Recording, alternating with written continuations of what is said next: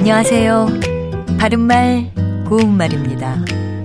초봄에는 날씨가 따뜻해진 것 같아서 옷을 좀 얇게 입고 나갔다가 찬바람에 떨었던 경험 누구나 있으시죠?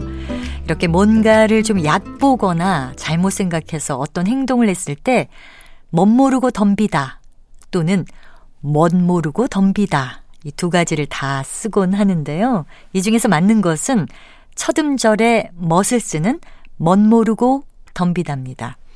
이 동사 멋모르다는 까닭이나 영문, 뇌막 따위를 잘 알지 못하다를 뜻하고요. 누운 쌓인 산에 멋모르고 올라갔다가 미끄러졌어 라든지 어릴 때는 멋모르고 부모님께 상처를 드릴 때가 많았습니다. 이렇게 쓸 수 있습니다.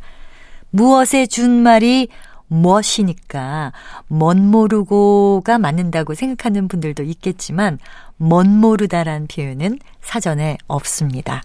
그런데 무엇을이 줄어든 말인 뭘과 동사 모르다를 써서 뭘 모르다라고 표현할 수는 있습니다.